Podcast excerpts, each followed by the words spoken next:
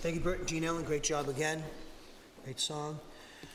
Please turn your Bibles to Habakkuk chapter 3, verse 1. You're probably already there anyways. Habakkuk 3 1.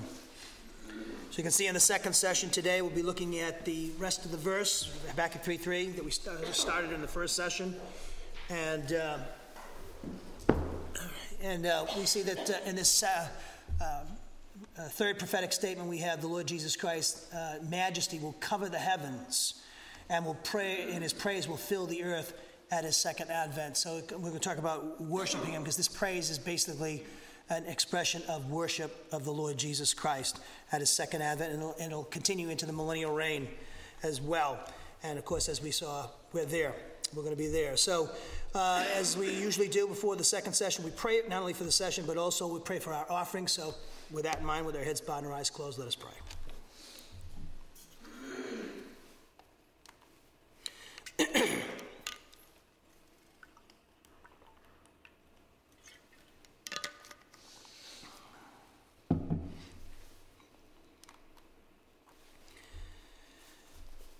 Dear Heavenly Father, we thank you for this great privilege and opportunity now to present this love gift to you, an expression of gratitude for the, the wonderful spiritual blessings and because of our union with Jesus Christ, your Son, and also the logistical grace blessings for another day. We just thank you, Father, for our jobs, our homes, our families, the salaries that we have, our businesses, our employees. We thank you, Father, for uh, our t- homes, towns, and uh, cities and country. We just thank you for all the wonderful blessings that we often take for granted. And this is a time now that we can express our gratitude to you for not only these temporal blessings, but also the spiritual blessings, which are even more important. And so we just pray that this uh, offering would be pleasing to you. We present it to you based upon what the Spirit is teaching us in Scripture. And we know it's more blessed to give than to receive. So this is an expression. We're trying to imitate you and your Son and the Holy Spirit, who are the greatest givers. And so we'd like to, to, to present this to you uh, based upon the merits of our Lord and Savior Jesus Christ and his death on the cross. I also pray, Father, for the, the second session. I just pray uh, right now that uh, you would help me to deliver the full counsel tonight, uh, this afternoon, uh, the second session, with, to do so with accuracy and clarity, reverence, respect, and power, and help me to uh, concentrate. And I pray the Spirit use me mightily, and uh, so that uh, people could receive the necessary spiritual nourishment. Because your word states it's more blessed to give, it's more, your word is alive and powerful, and that man does not live on bread alone, but from every word that proceeds out of your mouth. I pray that you would help your people by the Spirit to learn, understand, and apply what they're being taught, to concentrate, and please break down any barriers that sin and Satan would put up that would hinder that from happening. So we pray for this uh, service in our Lord and Savior Jesus Christ's name. Amen. You should be at Habakkuk chapter 3, verse 1. Excuse me.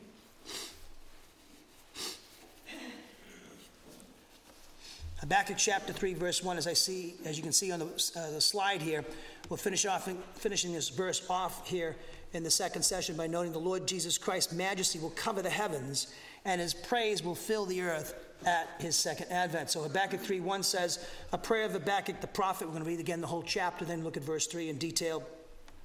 A prayer of Habakkuk the prophet on Shigionoth. Lord, I have heard of your fame.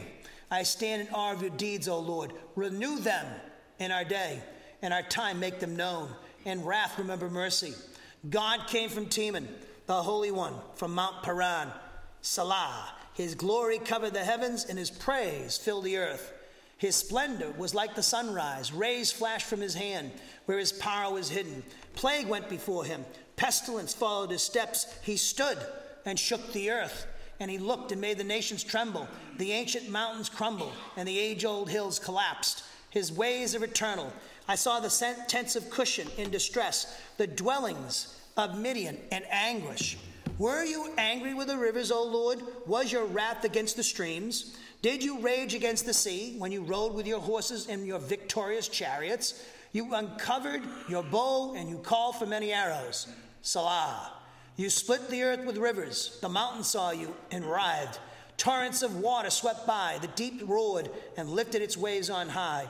Sun and moon stood still in the heavens at the glint of your flying arrows, at the lightning of your flashing spear.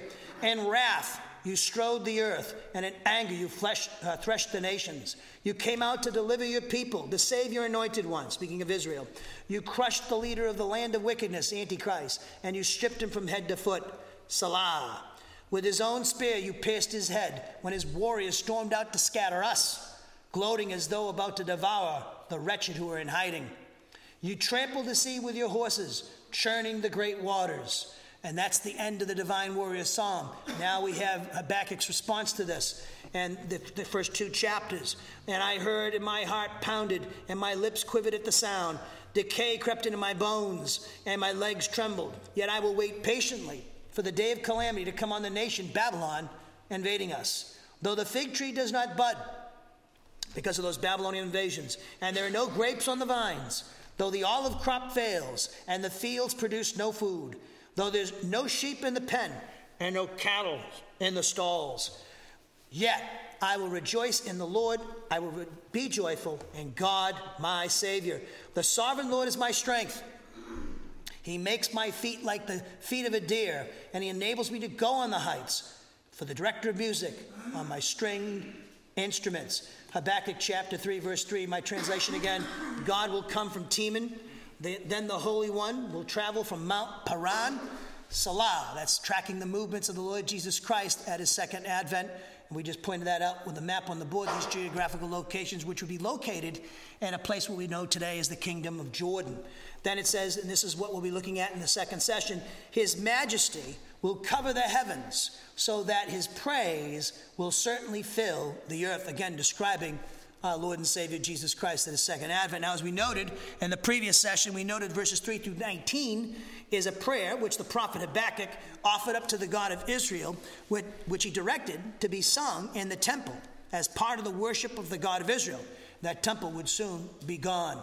Uh, but it would be sung again when they rebuilt the temple, uh, Zerubbabel's temple, which became Herod's temple. We studied this in the book of Haggai. We also know that Habakkuk chapter 3, verses 3 through 15, is not only prophetic, referring to events of the 70th week and the second advent of Christ, but it's also alluding to the mighty acts of God, which he performed on behalf of the nation of Israel. Now, we also noted in the first session, Habakkuk 3.3 contains four prophetic statements with an interjection placed after the second. Selah is the interjection. Now, we saw in the first prophetic statement, it asserts that God will travel from Teman, and the second asserts that the Holy One, speaking again of Jesus Christ again, will travel from Mount Paran, and both of these prophetic statements refer to the actions of the Lord Jesus Christ at his second advent, or in other words, his military movements during the second advent. A comparison of these first two prophetic statements recorded in Habakkuk 3:3 indicate that at his second advent, which ends the 70th week of Daniel, the tribulation period in the times of the Gentiles, which we're currently in, uh, experiencing. Yet we see that these two prophetic statements, a comparison of them both, indicate that at the second advent, the Lord Jesus Christ will travel from Teman and then to Mount Paran, again, where the kingdom of Jordan is today.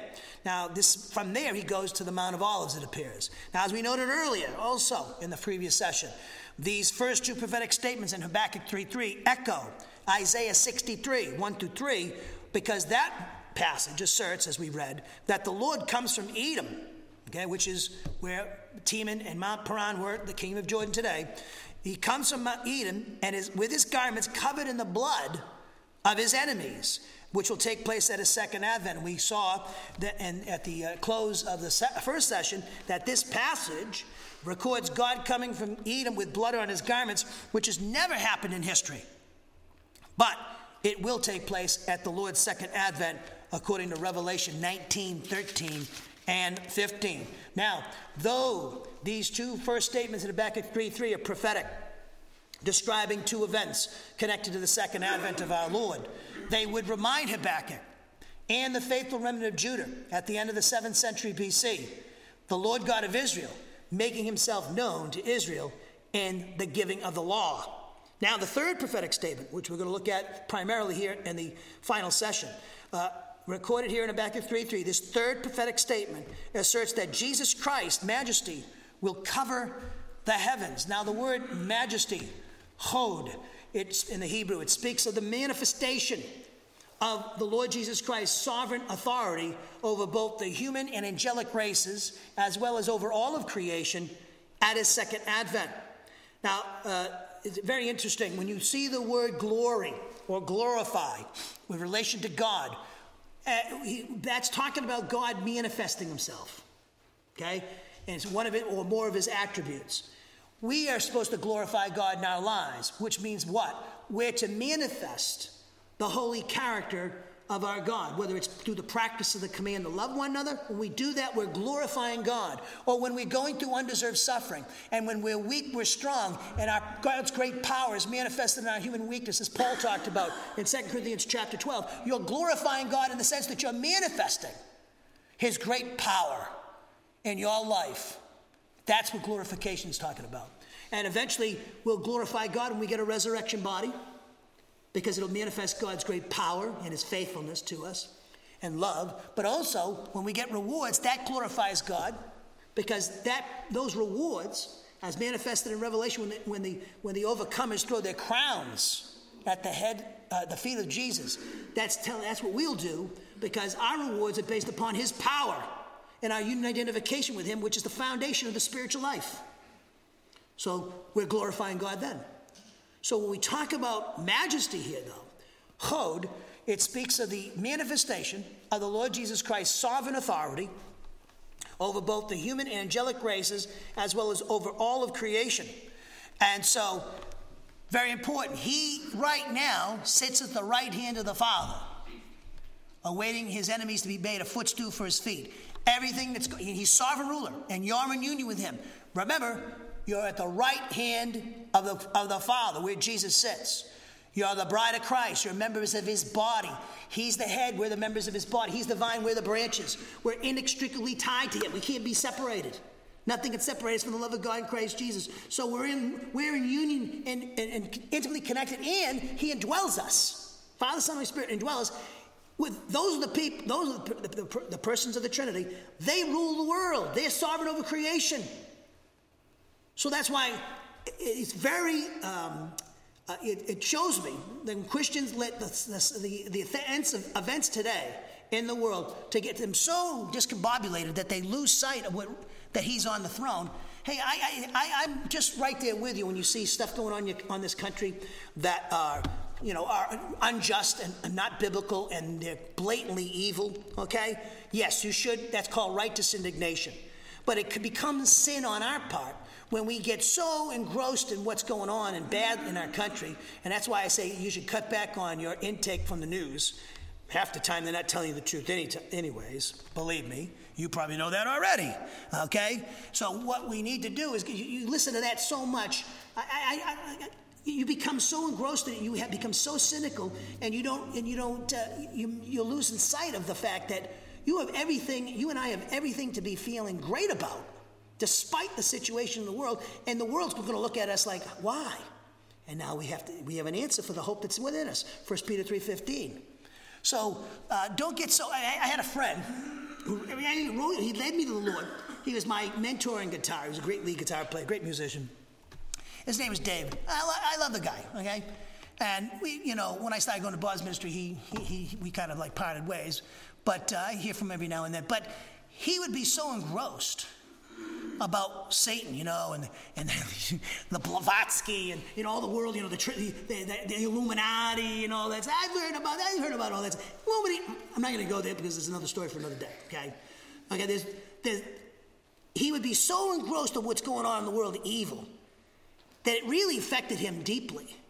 That he was suppressed all the time. I remember, Dave, how is that? going? Where's the fruit of the spirit, Dave? This Is it, is you know, it's like he goes, well, you know, I'm like Jesus weeping over Jerusalem every day. You're weeping over Jerusalem. Give me a break. There's no, there's the fruit of the Spirit's not manifest in your life. You're depressed all the time because he would, he would read, he'd spend all his time look at reading these books, you know, satanic stuff. No wonder you're so screwed up. It's like, read your Bible. If you spend more time with your Bible, studying your Bible, okay, you know, you don't have to be obsessive about what's evil to understand evil. What you need to do is learn God's word and you'll know it's evil by knowing the truth. Spend your time studying the word of God. It used to drive me crazy. So when you hear me, when I have the, you know, these guys, who, you know, they're, they're obsessed with the Illuminati. So let me tell you something. It's much different than what this, the, the Illuminati, come on, guys. It's a lot. I'm not saying there's not conspiracies in the world. What the, the main, because if you, that, those are rabbit holes, what you need to do is pay attention that the greatest conspiracy is the devil and the suppression of the resurrection, that it actually took place. That's the greatest conspiracy. Okay? I know all about that stuff. I, you know, JFK assassination, I know that for 40 years, okay? You can, those are a lot of rabbit holes going on. You could spend your whole time and be totally whacked out and depressed. Because this, there's no, hey, you're in union with Christ. Hold on. Somebody sitting at the right hand of the Father, you're in union with Him. You're, you're a ruler. Are you not? So don't I say all this because we God this this word majesty is talking about Jesus Christ manifesting his sovereign authority at his second advent over both men and angels. And we're going to be there. And he's still with us. He's okay, we're in we're in behind enemy lines. Okay? The kingdom is not on the earth yet. When it does, okay, different story. Everything's but right now we're in a time of combat. Okay? Spiritual combat, spiritual warfare. A kind of warfare that is more insidious than any warfare that the world has ever seen. It's invisible enemies we have. And we need the, shield, the shield of the, uh, you know, the shield of faith, the sword of the spirit, which is the word of God. Put on the full armor of God, which speaks of you. A military metaphor for your union identification with Christ. The breastplate of righteousness, that's all there. Okay? He uses different metaphors for our union with Christ. So where you keep that, and there's prayer and the Word of God. Prayer is effective because of the Word of God. You know the Word of God because you're supposed to pray according to the will of God. Thus, you need to know the will of God to be effective prayer warrior. Prayer and, and, and the Word of God is your offensive weaponry, and they're actually tied together. Okay? So that's what we need to be paying attention to and not get too engrossed in what's going on in the world. We're, over, we're overwhelmingly conquerors already. Okay? So we, we, when we walk in our daily lives, whether, whether with our jobs or whatever we're doing in our lives, keep that in mind always. Don't be depressed about what's going on. It's supposed to be like this. It's the devil's world. What do you expect? Okay? But one day it's all going to change. Okay? And this is the encouragement that we need to hear that this is all going to go away. Everything that you see here is gone. He's going to make this place a parking lot with a seven seal trumpet and bowl judgment. So don't hang on too tightly to your homes. You know, I like my little cottage that I have in Five Points. I love that. It's a perfect area. It's all going to be gone one day anyway. It's going to be wiped off the face of the earth. You know, whether through a tornado or something flying through Huntsville one day. I thought a couple when I very first came, Bob calls me up and goes, "You can see that that, that Mississippi that tornado." I was like, "Yeah, I haven't been in Iowa before. In fact, I had a, a, a little funnel cloud hit my roof in my my last year in Iowa and flip my, my roof off. But um, I don't want to be one of those things. But uh, I say, I love where I am and I love my place, but you know, I'm not going to get too, you know, comfortable, okay? Because I could go at any time. It could be taken away from me. I could be taken away from it. Plus, the Lord's going to make it a parking lot. He's going to just wipe this place out and cleanse it, okay? Because that's what needs to be happening. Because this earth has been engrossed in sin and evil for centuries upon century, okay? So we see the word Shemaim. That's the word for heavens. It refers to the earth's atmosphere in this context and the stellar universe. So there's three levels of heaven. Paul talks about the third heaven in 2 Corinthians 12. By inference, you can see the second heaven must be the stellar universe. Pretty massive, right? And the earth's atmosphere has got to be the first heaven. So therefore, this third prophetic statement in Habakkuk 3:3 is asserting that the manifestation of the Lord Jesus Christ, sovereign authority over every creature in all creation will cover the earth's atmosphere as well as the stellar universe at a second advent. And that's kind of familiar, very familiar actually, to the statement in Habakkuk 2.14. You don't have to go there. You can read my translation on the board. For the earth will be filled with knowing the Lord's glory experientially, just as the waters fill the sea. So that statement here, as we studied in detail in Habakkuk 2.14, is actually speaking of the future uh, millennial bodily reign of Jesus Christ on planet Earth because it's never been filled, fulfilled in history, this passage. And that the earth was filled with people knowing the Lord's glory experientially as the waters cover the sea. To know the Lord's glory experientially, to know Jesus experientially. Okay, this is eternal life that they may know you, Father, ginosko in the word in the Greek, means know experientially, which means personally encountering God through the, the process of fellowship. Only believers can know the Lord experientially. That's why this kid's got to be talking the millennial reign because during the at the second advent, Christ sends out the elect angels to remove every unregenerate, unsaved Jew or Gentile from the face of the earth. That's what Matthew 25 talks about. And there's other places, okay? So those procession of angels, which is actually in the Habakkuk 3 passage, the divine warrior psalm talks about procession of angels in there. They're going to remove all the unsaved. So that truly the earth will be covered with people that will know the Lord experientially, that are having fellowship with Him, that are believers. Okay, we never had that in history, ever. So we see both Old and New Testaments prophesied that Jesus Christ will reign in Jerusalem bodily for a thousand years as king of not only Israel, but also the king over all the nations on planet Earth. And the Lord Jesus Christ's first advent, he didn't fulfill this prophecy in Habakkuk 2.14 as we saw, because only a small remnant of Jews who believed in him possessed a personal, experiential knowledge of him. The majority of Israel at the first, during Christ's first advent rejected him, as we know, and the rest of the inhabitants of the world, they didn't know about him until his apostles and prophet, uh, disciples spread the gospel message about him and, uh, and regarding the significance of his death, resurrection, and ascension and session at the right hand of the Father. So the glory there in Habakkuk 2.14, uh, as we pointed out, is the word kavod, Okay, glory. Manifestation, it speaks of the manifestation of the personal presence of the Lord Jesus Christ to the inhabitants of planet Earth during his millennial reign. Now, back to back to 3:3. The fourth and final prophetic statement there. It asserts that praise of the Lord Jesus Christ at his second advent will certainly fill the earth.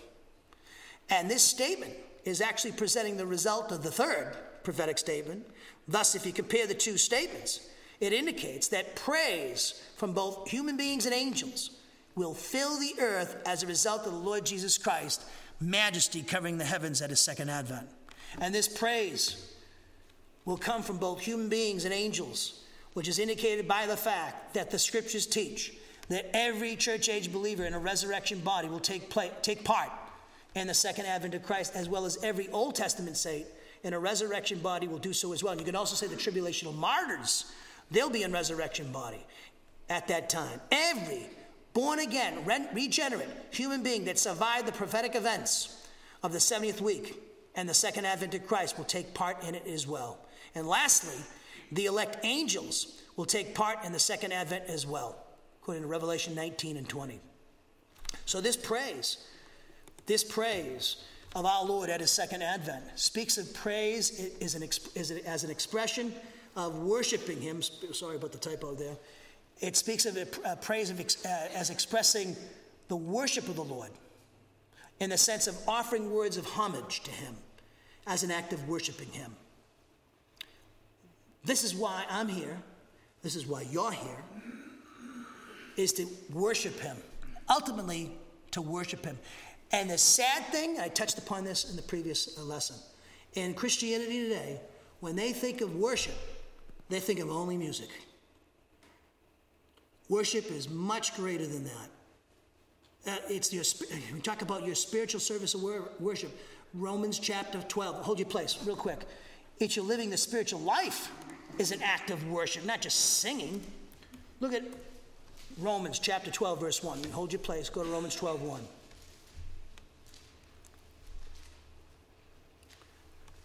Romans 12, 1. Great book.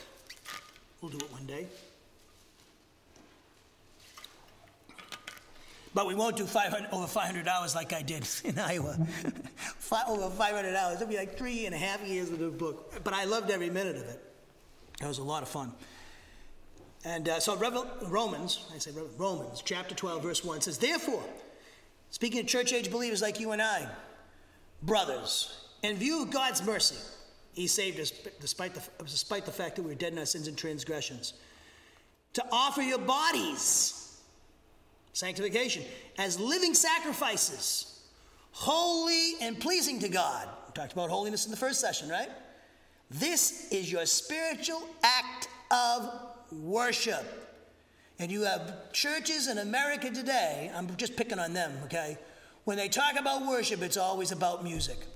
And then we'll talk about this. Well, if they haven't looked at the book of Romans, oh, it's too da- it's too too difficult. Oh, that's a good way to learn. You know, maybe the pastor should roll up his sleeves and study. You know, so he does know it, so he can tell his people. I, that, there it is. The spiritual life. It's your spiritual act of worship. There's many forms and expressions of worship. The, the best book I've ever read is written by a man, he's like in his 90s now, Warren Wiersbe, called Real Worship. Pick up that book sometime. And I, I, I learned a lot from him about that. He goes into these things. Is living a spiritual life is an act of worship. Singing, giving is an act of worship. Serving the body of Christ is an act of worship. There's many expressions of worshiping God. That's what we need to know. And if you look at the rest of the passage, look at verse 2. Connected to what he said in verse 1 Do not conform any longer to the pattern of this world, the devil's world, but be transformed by the renewing of your mind. How do you do that? Sitting on a cornfield and contemplating infinity? Or, or, or we're in Alabama, or sitting in a, in a, in a, uh, in a cotton field of cotton and contemplating infinity? Is that how I'm going to renew my mind? No, it's this. What you're doing, we're doing. Word of God. That's why we emphasize it here. You can't have a spiritual act of worship if you don't renew your mind for what the Spirit's teaching us in the Word of God. And therefore, if you don't know your Bible and don't put it into practice, how are you worshiping Him? You're not, because you need to have some content, understand why I'm worshiping. What I'm worshiping, who am I worshiping? I mean, you're going to worship the, Jesus that just is sweet and nice? You're going to worship the Jesus both God and man, and he's also the Lion of Judah and the Lamb of God who takes away the sins of the world, and he's going to come to judge the living and the dead? He's going to have the blood of his enemies on his garments in the second heaven. Are you worshiping that God or some other Jesus that they, that's more tame? Okay? So people talk about worship in this country, and there's no content to their worship. You can't worship the way God wants you to worship if you don't know your Bible. And you, eh, knowing it's not just enough intellectually, it's putting it into practice. Let me see the Word of God in your life. And many of you can, can say this I've seen it transform my life. I look at the things I did even 10 years ago, or my attitude, or my things I, or 15 years ago, or 25 years ago. I think about when I was in my mid 20s when I just starting to get serious about the Word of God. Oh my God, you've changed so much. You can't, I couldn't recognize me. You wouldn't recognize me. I had hair back then. I had really nice hair too. I was really, you know, you know. I could have been in Bon Jovi's band back then. You're laughing. Come on. You, if I showed you pictures with me with him, one day I'll do that. Go, oh, I showed somebody. You look so much better now. Get the heck out of here. I look much so much better now. But actually, I save on a lot of shampoo and conditioner. I don't have to worry about that or hair dryers. Oh gosh, I do. I don't miss that at all. Bald is beautiful, baby. Remember that. Oh, you're just jealous. I'm not jealous of a guy with hair anymore. You kidding me? I'm 62 years old. Who am I trying to impress?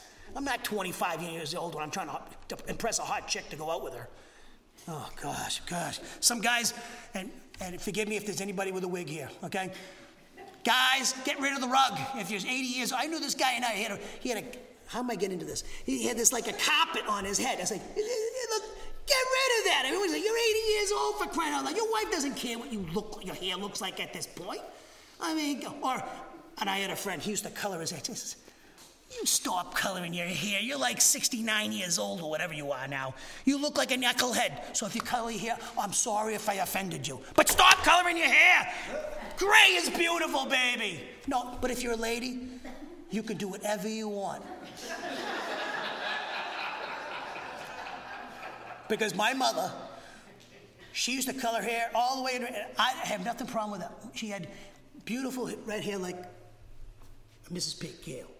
Because every time I see her, I was like, yeah, my, my mom's here? I told you when I was taking care of my mother, and I was we, at, at, it was like the, toward the end, we could take, you know, during the middle of the COVID thing, we couldn't take her to hairdressers because everything was closed down. So her hair was starting to get gray, and my well, I'm probably gonna get, get a colored hair. I was like, I think it looks pretty good, you know? And he goes, you think? I don't know. I mean, it's your wife. I mean, I mean, I, I, think she is, you know, her hair is nice. So, anyways, she, we let her go. And I remember we we was taking her up to get, get change. So that was, I would take her, we'd have dinner, and I would, I'd take her up to the, the bedroom and I'd get her in her pajamas. It was, you know, change it was like, oh my gosh, like, God's getting me back for being a pain when I was a little kid. Now I'll have to take care of, have my mother change my mother. So I get her in, get her in her pajamas, and then I, I like to brush her hair, okay, because she liked it. I was like, and she goes, one day she looks at me and goes, what the heck happened to my hair? I go, Ma, what do you mean? He goes, it used to be red, now it's gone. Like she had this flashback. So then, couple, next day though, she never said a word. She, doesn't care. She didn't care anymore. But I think it, look, it looks good though. But, you know, if you hadn't seen her in about 10, 15 years, like her girlfriends, they probably wouldn't think, oh, that's not the Ellie I knew. And she, but anyways, hey, you're getting old. You know, anyway, she's going to get a resurrection body anyways, like the rest of us here. So, you know, I'm just wondering if I'm going to have a resurrection hair. You know, that'd be quite interesting. I hope it's like Elvis, jet black, so I can slick it back and go, hunka hunka burning love and all that. Because you won't be singing hunka hunka burning love in the millennial reign. You won't be thinking like that. Anyways, how did we get to that? Ah, the praise. so it says, uh, so that, this is what we're in Romans 12 too. Okay. Do not conform any longer to the pattern of this world, but be transformed by the renewing of your mind. Word of God. Then you'll be able to test and approve what God's will is, his good and pleasing and perfect will. But notice this verse is actually tied to verse 1, because this verse tells you how to do verse 1 your spiritual act of worship. So we're talking about this passage because worship is not simply singing. Singing is one of many expressions of worshiping. Go back to Habakkuk chapter 3, verse 3, please. So it says in Habakkuk 3 3. God came from Teman, the Holy One from Mount Paran, Selah. His glory covered the heavens.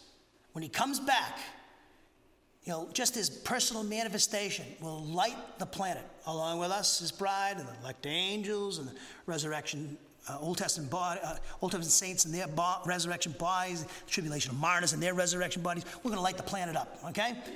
His glory covered the heavens, and his praise filled the earth. We don't see it today, do we? You know, Jesus is who? This pie in the sky. These people, blah blah blah. They don't know what they're talking about. They're, they they they weak. That's why they need they need this stuff because they're not strong like the rest of us. Yeah, yeah. I heard that a million times. Now, and so right now he's he's laughed at especially in our country now. Majority of people in our country, they could care less about Jesus. Christmas, I hate when they do Xmas.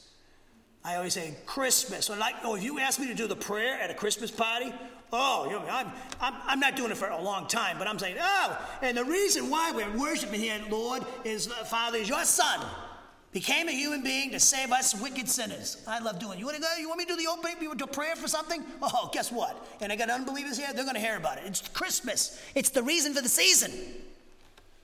You know, forget about. I mean, my my, my dad's. Oh, I can't stand Christmas. I said, you know why you, you can't stand Christmas? Because you fall into the deception of the whole world to try to get you to not like Christmas, which is what materialism. It.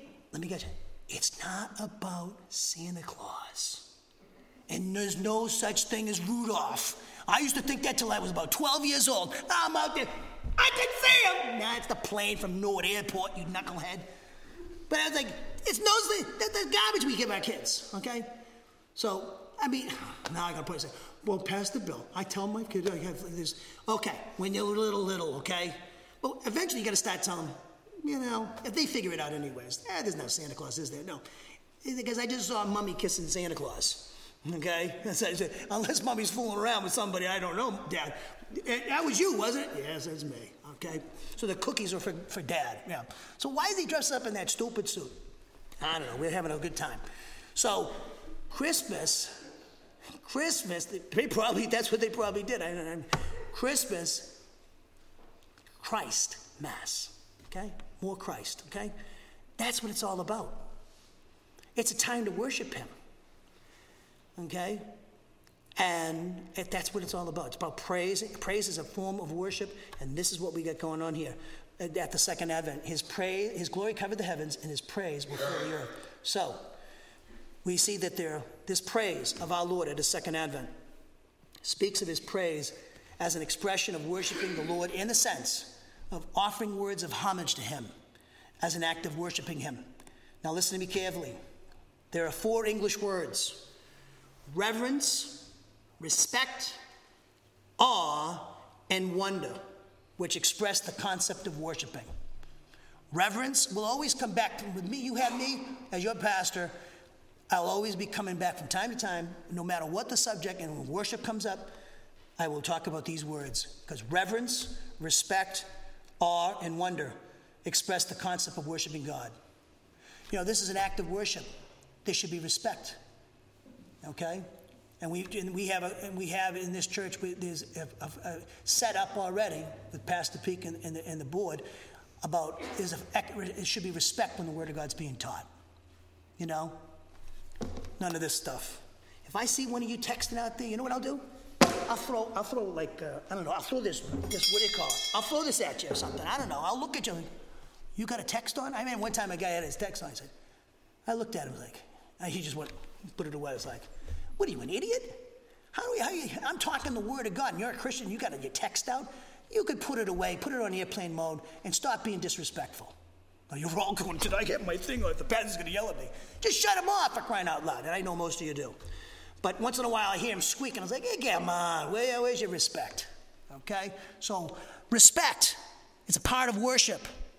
Reverence, respect, awe express the concept of worshiping God. Webster's New Universal Unabridged Dictionary defines the noun reverence as a feeling or attitude of deep respect tinged with awe, veneration.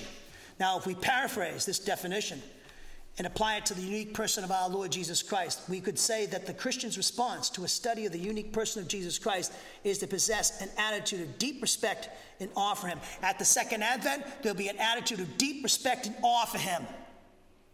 You're just going to be going, there'll be a lot of jaws dropping. Okay? Oh, this wasn't pie in the sky after all. Well, you'd be gone anyways if you're like that. Okay?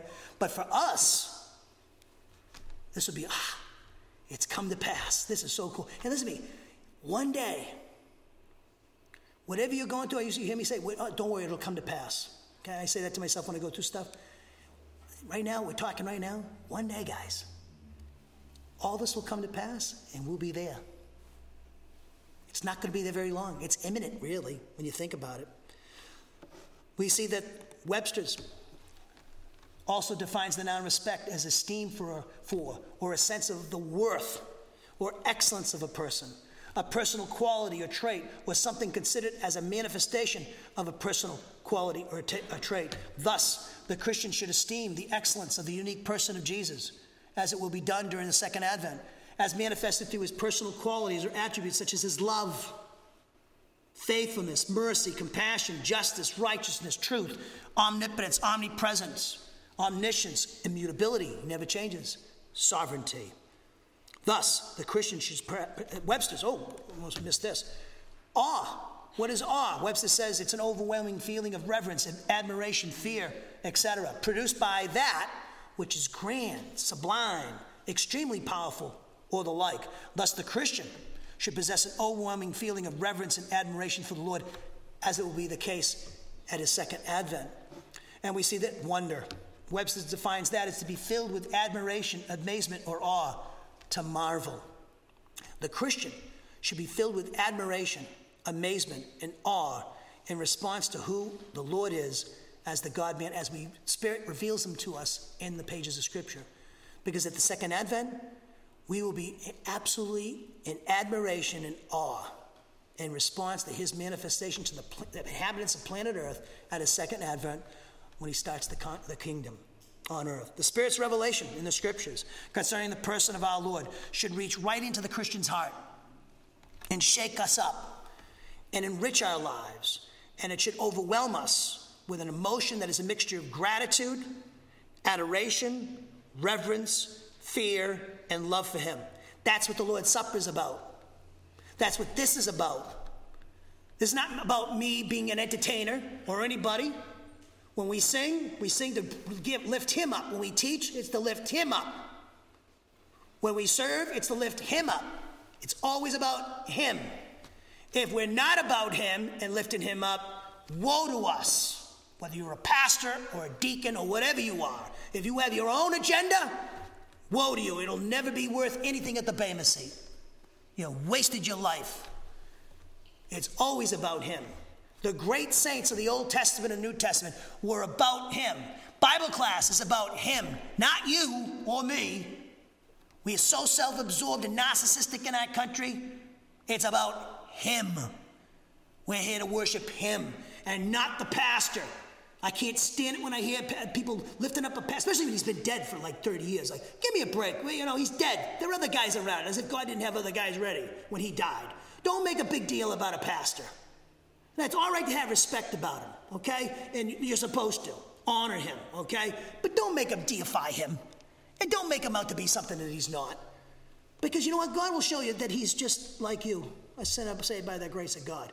And, you know, I don't put on ears. I don't want to put on you, you get what you get. I'm not, I could sit there and do, I could really, I could orchestrate this as being, you know, uh, you know, like, oh, wow, can, I can do all that stuff. But I'm not to bother. Why? Because it's just fleshly. I'm not trying to impress you with my eloquence or anything like that or how my diction and all that. I'm trying to talk to you like I would talk to you right face to face. It's right down to the point where the rubber meets the road.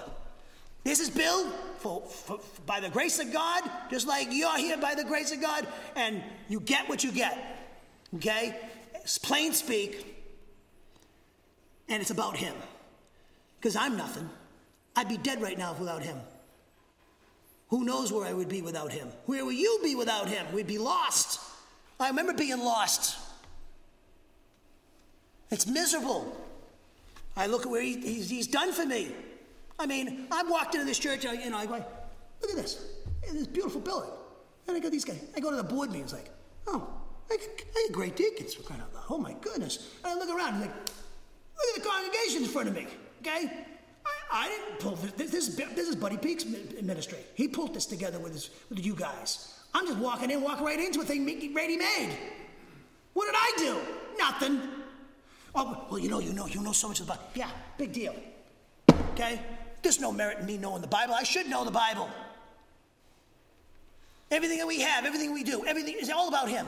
We don't, we wouldn't exist. We don't. Everything is holding together right now because He's given His word. We worship Him. We need to be awe of him.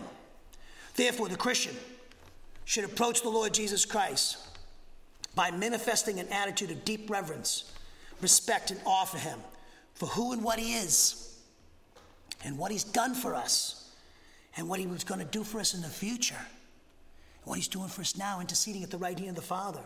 That Christians should respond in their mind, emotion, and body to the Spirit's revelation and the Word of God concerning the unique person of Jesus Christ. Worship is the act of paying honor and reverence to Him and affection for Him. And it flows from love. And where there's little love, there's little worship. And is the loving, worship is the loving ascription of praise to the Lord, in gratitude and appreciation for who and what He is, both in Himself and in His ways and in His work on the cross for us. It's the bowing of the soul in spirit in deep humility and reverence before the Lord. Doesn't it say in Psalm 29, verse 2? Ascribe to the Lord the glory due to his name. Worship the Lord in holy array. And do you know that our destiny is to worship him? Promise, one more passage, and then we're going to have Mary and Paul come up. Oh, where's Peter? Peter, Paul, and Mary are going to be. You guys, don't, you, you're not, you're as old as I am. You remember Peter, Paul, and Mary. Come on. Let's go to one more passage. Go to Revelation. Look at Revelation chapter 5. We'll go there.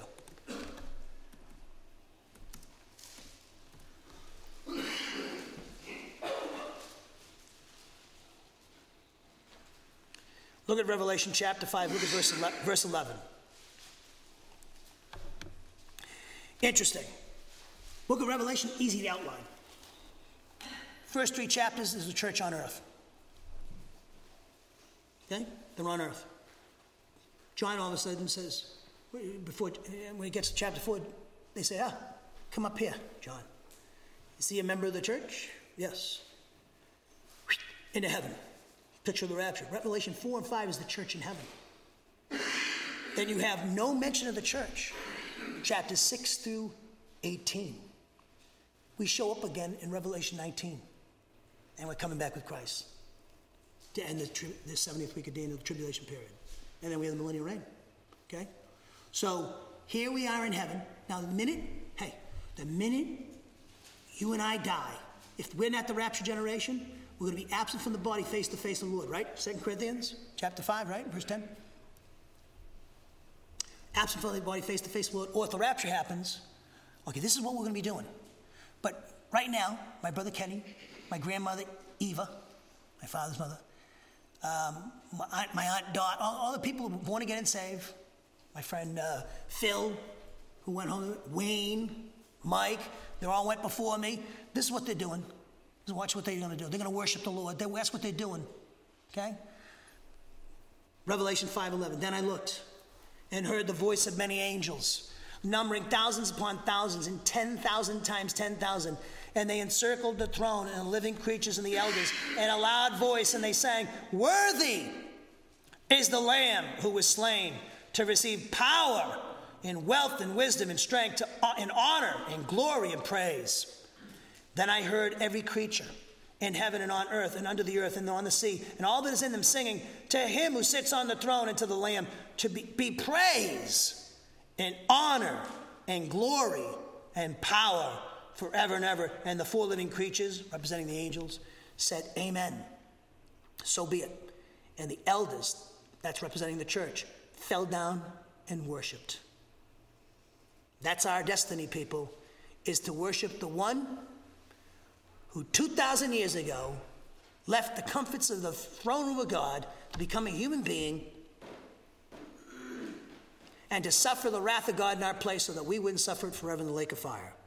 He rose from the dead on the third day, ascended into heaven, and seated at the right hand of the Father, waiting for the Father to make his enemies a footstool for his feet, and then he's going to come back to judge the living and the dead and start the kingdom. That's your God. Worship him.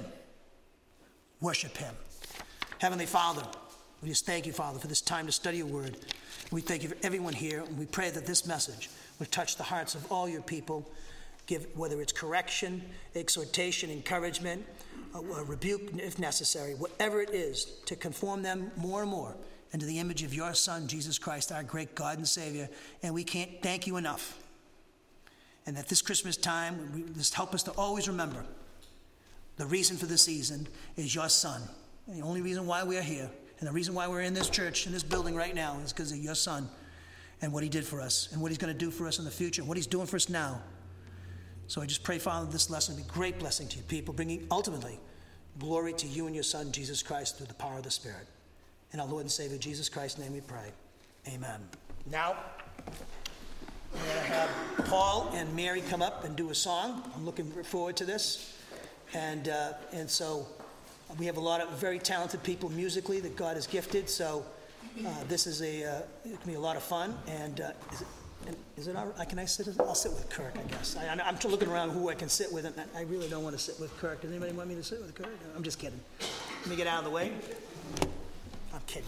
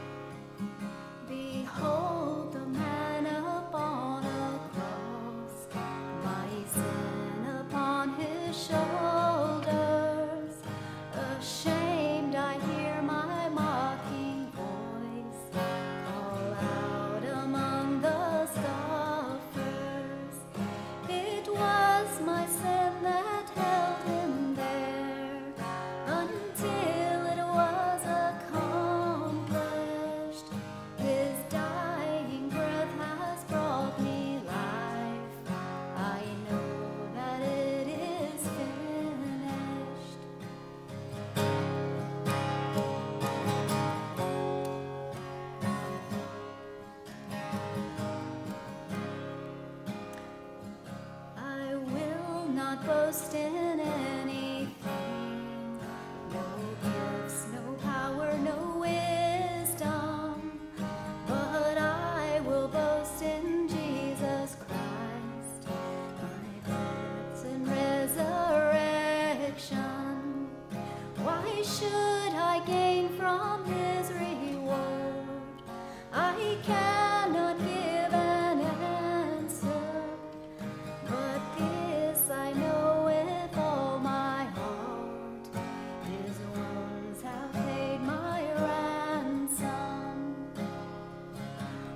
Should